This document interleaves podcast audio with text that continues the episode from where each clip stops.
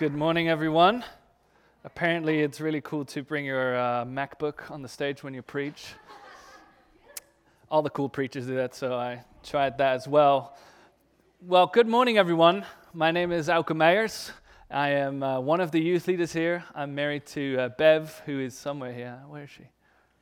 Oh, there she is. Look at that. Um, do you mind if I start with a little story? Please do. All right, great. So it's a story about a kid in class. And um, this kid was just the top of the class. Her name was Annie. Um, you might recognize that. There's always that kid that is just really good at everything he or she does. She would get straight A's. Everyone wanted to be her friend. She was really good at sports. She had the look. She was good at studying. You know, she had it all. And all the boys just wanted to be her boyfriend too. But then there was John. And John actually had a really hard time at school. He tried so hard. School was really tough for him. And he also wanted to be like Annie because Annie got all the praise. But John always felt like he was the last one to understand the problems in class. He actually wanted to become girl, uh, her boyfriend, but he knew that she would never really look at him because he was just not as good as she was. She wouldn't look at him. And on the one hand, he wanted to really be as good as her, but then on the other hand, he would, he would wonder, why would I even try? I'm not going to be as good as she is. He would work, he would study, and still get maybe a C or a B. And she was one of those kids that, oh, I didn't really study for that, and got an A. And that made John just feel so bad about himself. He just always felt he wasn't good enough. Now, can he blame Annie in the story? Is Annie to blame for him not feeling well about this? Annie was just doing what she was doing. She was made like that. She just it it just came effortlessly. She didn't have to do anything for it. But John just felt awful because he could never really measure up to Annie, let alone be her boyfriend. Always trying to become something or someone, but just slightly failing at it. Do you recognize that? Now, today I want to read from Romans 1, verse 6. And um, it's about the law it's about Jesus and it's about us. So bear with me. Do you not know, brothers and sisters, for I am speaking to those who know the law, that the law has authority over someone only as long as that person lives. For example, by law, a married woman is bound to her husband as long as he is alive. But if her husband dies, she is released from the law and that binds her to him. So then, if she has sexual relationships with another man while her husband is still alive, she is called an adulteress. But if her husband dies, she is released from the law, from that law, and is not an adulteress if she marries another man. So, my brothers and sisters, you also died to the law through the body of Christ that you might belong to another to him who was raised from the dead, in order that we might bear fruit for God. For when we were in the realm of the flesh, the sinful passions aroused by the law were at work in us, so that we bore fruit for death. But now, by dying to what once bound us, we have been released from the law so that we serve in the new way of the Spirit and not in the old way of the written code. Now, this story is a really helpful illustration of our relationship with the law and with Jesus. You see, the, you see, God had created mankind to flourish and reign on the earth. You might be familiar with the story of Adam and Eve in the Garden of Eden. They were not permitted to eat from this fruit, but Satan came along and said, Why you should you can eat from that fruit. It's not that bad. and you would become like God. He tempted them, and it looked good to them, and they ate from it. And from that mo- moment, there was a separation between them and God. Sin had entered their life. Now, honestly, nothing really changed since then, does it? Did it? We still find ourselves dealing with sin in the world. You only need to open up your app about the news, and you would find that you are confronted with bad news by, because of bad decisions by people. We find ourselves doing the things that we don't want to. But God had a plan to save mankind from their sin and to restore their relationship with Him. He planned to work through people. He wanted a people for Himself that would be a light to the world. He wanted to dwell among these people. And in order for, for God to dwell in, uh, among them, these people needed to be pure, they needed to be clean, and they sh- should not be sinning. And God did that by establishing rules. And these rules would affect every area of life. This would affect the way they eat food, what they eat, this would affect how they worship, when they worship. This would affect social life, marriage, everything. The judicial system was based on it. Not keeping the law had consequences. Justice was required after failing the rules. But God knew that even these people could not keep the rules. So he planned that they could come to him with sacrifices. They could come to him and bring these sacrifices so that they would be clean, they would be cleansed from their sins. And this happened all the time. There were people, priests, this was their job. They made sacrifices day in, day out because people would come to them for um, forgiveness of sin. There was just no end to the people's sin. And the law, it wasn't the problem with the law because the law was actually beautiful, perfect, and holy. Jesus summed the law up in two ways love God with all your heart, with all your mind, and all your soul, and love people like yourself. Love your neighbor as yourself. But mankind forgot about God. When things go well, you forget about God. You think of yourself before other people. We'd rather take from the poor than to give generously. We'd rather not get caught when we've done something wrong, so we tell lies. You see, the law did not prevent people from doing what was wrong, it did not help them at all. And you see, if the people of God is not able to do this, what about the other people in the world? They have fallen short. We, we have fallen short of the glory of God. Just like in that story, we're not going to be like Annie. If Annie was the standard, we would just feel miserable because we were unable to be like her. And that's not on Annie, it's not her fault. But it's just we can't do anything about that. Paul describes this in the, at the end of chapter 7. Mankind is not able to change their sinful heart by working at doing the right thing. Even though someone wants to do the right thing, evil is just right there it kind of works right through the law. Mankind would fail one way or the other. You see, the law was never intended to help. The law shows our sinfulness. Paul says, you know, after asking whether it's the problem of the law, whether the law is bad, he says, no, no, no. Yet, if it had not been for the law, I would not have known sin. Sin works through the law. It takes the opportunity through the rules, through the commandment, through the law. It deceives us, and through it kills us. What a wretched man I am! Who will rescue me from this body that is subject to death? Notice that Paul isn't saying, Who will rescue me from the law? The law is just, holy, and good. We just can't keep to that standard. There's nothing that we could do to save ourselves. The law demands justice, the law keeps us captive. The law was the regulator between God and his people. And because it demanded obedience without giving the power to obey, it has the effect of locking people up under the power of sin and death, which is just religion. That is exactly what religion is.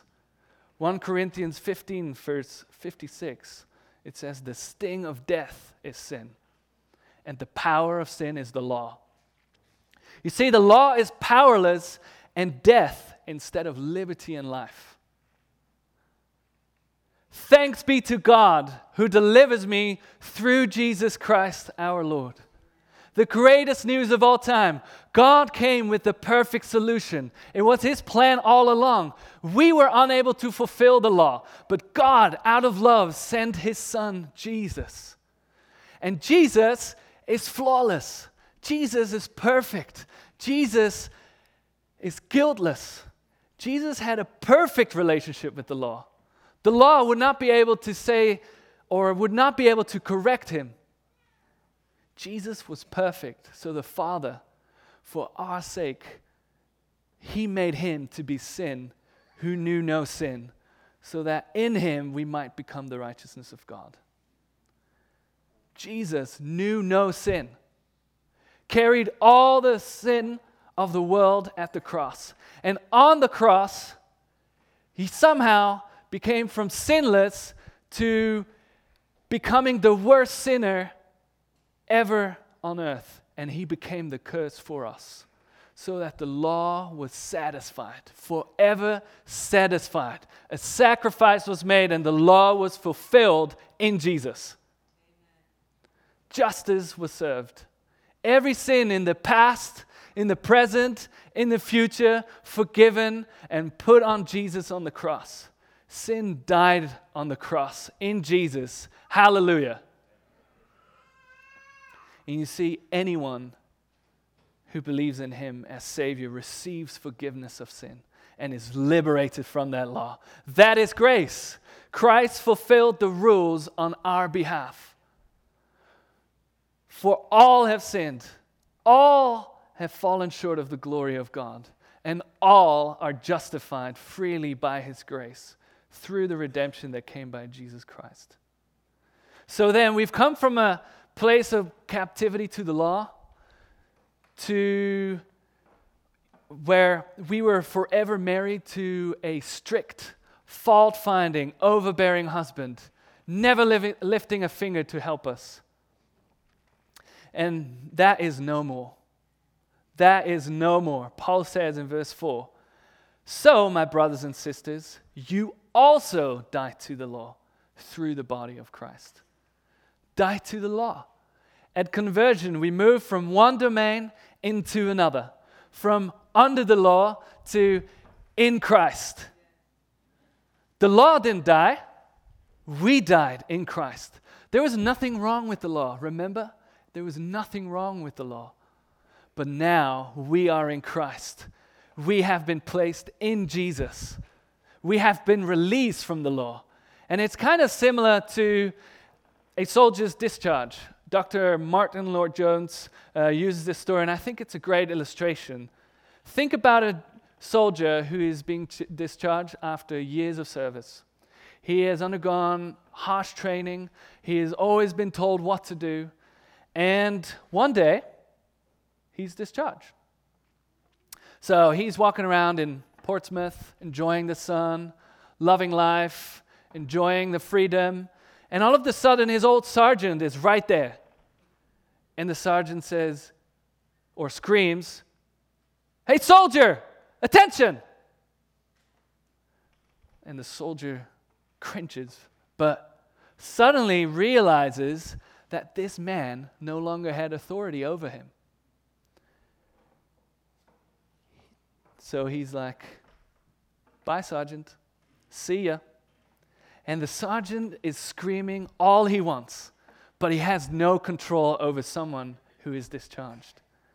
You see, we are no longer under the law. We are discharged. We are released from it. Once and for all, we, it was settled. And we know that Christ, being raised from the dead, will never die again. Death no longer has dominion over him.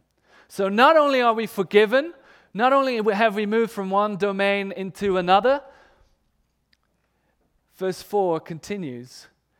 It says, So that we may belong to another, to him who has been raised from the dead. So we're not free to do whatever we want. He didn't release us from the law so we can do whatever we want to do. No, it's so that we belong to another, so that we belong to Jesus who rose from the dead. A new and glorious marriage appears, a perfect union, one where He would never leave you or forsake you, where His grace is sufficient. And this new marriage is one without condemnation. It is full of grace, and Christ will help us reign in life. Now, one day, or a couple years back, I was 16 years old. I was doing an internship. I was doing an internship. I was doing an internship uh, with a friend of mine, and um, and uh, we didn't really have much to do and we were chatting about faith and he just had come to know this girl who went to church and he was really interested in her. So he went with her. He, um, he really liked their worship. He really loved their teaching and he was just really open to the gospel so i shared the gospel with him and we started talking about god forgiveness jesus and at one point, I told him, Hey, do, do you want to accept Jesus? And he was like, Yeah, I do. I really want to. So I was like, Oh, this is fantastic. This is amazing. We're so happy. I went home really rejoicing, thanking God. And the next day, I came to my work, to that internship, and we, we started talking again. And all of this uh, kind of, we started talking about, well, now you're, you know, you're forgiven and you've accepted Jesus. What is it going to look like? you should probably start doing this. You should probably um, go to church now. You should probably pray and you should stop seeing uh, these people. And I started putting all these rules on him. I was putting this load that was really not good for him. And I don't know why I did that. Was that my faith?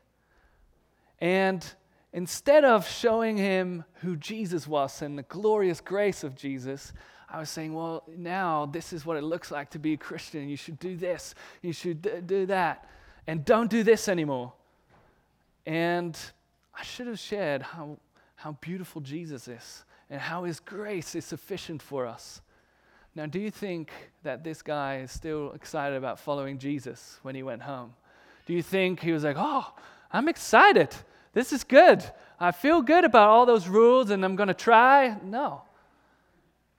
So not only did I show him the wrong direction, I actually also, it showed my faith in how my view of Christianity was corrupted. Was my belief based on following the rules or based on grace? Clearly, I thought he needed to clean up his act to make it a Christian. Clearly, I didn't believe that when he accepted Christ, he was a Christian. Clearly, I thought for some reason he now needed to do all this extra stuff. Why would I suggest he go back under the law? And I think there are many of us who think that following Jesus is based on following rules. You know, forgiveness is received, but now I need to make sure that I stay a Christian you know, and I was 16 years old. So, parents, how do you think your kids view this? How do they see grace and Jesus? People, how do, how do people see your lives? Is it grace or law? You know, the merits of you and Jesus cannot be enjoyed while you're looking back to the old husband. It would be really weird for me to, when I, because I'm married to Bev, it would be really weird for me to think about old girlfriends. That would not work in our relationship. That would not benefit us. In the same way, we shouldn't look back to the old husband. We have died to it. But you know, sometimes the law just kind of creeps in. We go back to our old ways. We think it's about approving, about approval again. But you see, like Jason said, there's a marker standing right there. We have we can see, we can look upon the cross. It's a marker that our old self has died. The law is no longer for us. Because it will not work. It just will not work to go back to the law and trying to earn God's approval. And Paul is warning. He's warning the Roman church, he's warning us. He calls them into the glorious truth that is about the relationship that is based on grace, not about the law. Terry Virgo puts it in a phenomenal way. We do not need rules, we need to be reborn. The law has limited skill other than leading you to Christ. Once it has done that, Christ does the job. You do not go back to the law to finish the job. And for us, Jesus wants us to acknowledge that our position has completely changed at the moment of our conversion. We are free to start enjoying the eternal life we have been given through our new husband. If you're struggling to believe this, I want to encourage you to fix your eyes on Jesus. Pray that He will release you from trying to strive and help you to never, never never go back to trying to earn his acceptance. Jesus wants you to stand firm in his grace. Jesus wants to give you life to the full. That's what he promised. Jesus wants you to accept him and he wants you to repent of your sins. You see, grace came at a great cost. Following Jesus is not a joke, it is not cheap. It requires us to turn away from our old life, to put away all of those old manners that we used to do, not to get his approval, but to bear fruit to God. We are his, and he will help us to look like him. We've entered into a glorious marriage, a marriage that is held together by love. PJ put it so well. He calls us he called it a beautiful love affair. Jesus said we would reign in life. Are you experiencing the joy of following Jesus, or are you trying to earn his approval? God gives us a new heart when we believe in Jesus. We belong to him to bear fruit. And he continues us, he continues to show us his grace. Things change when we are reborn. We're able to do much good because we are in relationship with Jesus. We're able to do what he does. And I heard a story this week about an 18 year old who was at court in uh, Texas. He, um, he was sitting there because his brother was eating ice cream in his apartment when a woman came into the apartment thinking that it was her apartment. She was a cop, carried a gun, and she entered and thought that he was an intruder and shot him. Now, she was at court because she was sentenced with multiple years in prison. But this young man, this brother, he wanted to say something to her. And he said in court, and it's recorded if you want to see it online. I want, I want you to know that I forgive you. And I want you to know that even though others say that they want to see you rot in prison, I want you to know that I don't want you to rot in prison. I want you to receive Christ. I want you to experience the forgiveness of Jesus. And he said to the judge, Can I, can I hug, can I hug this lady? And he said again, Please, can I hug her? And he went down and he embraced the woman and he told her again, and he gave her a Bible and he told her, I really forgive you. I really want you to receive Christ. I really want you to get to know Christ. And I think he could do this because he has received that forgiveness and therefore is able to do the same. I don't think this was out of duty at all. You know, justice was served, she is sentenced. Those are the consequences. But he showed the heart of Christ. He wanted to forgive her because he has been forgiven. That was not following the rules. You know, when God takes a hold of your heart, you are able to forgive like him. Because in, in marriage, you become more like your partner. You can see that. People start to th- know what the other things. People will sometimes wear the same things. They would like the same things. And it's the same in this marriage with Christ. We are becoming like Jesus. He helps us become like Him. And it is good. So we can bear fruit for God. And it starts really simple Jesus, forgive my sins. So some, sometimes you just forget that it was all about love in the first place. place. But this is what grace is Jesus fulfilled all the rules on our behalf. The basis of our relationship with God is not based on the rules, but on His grace. All my sin, all of our sin, were placed upon Him. Jesus paid the price that we could not pay. My sins, our sins, past, present, and the future, are completely forgiven on the cross. I am no longer bound to sin. We are no longer bound to sin. And we can enjoy the freedom from sin in the present and in the future. And you know, when I do fail, when I do fall, I know that I come before God, Father, thank you that you've forgiven me. Now, that doesn't mean I could do whatever I want. We belong to Jesus. God has given us a purpose. We are sons and daughters, and we are free to do good works. And this truth completely changed my heart.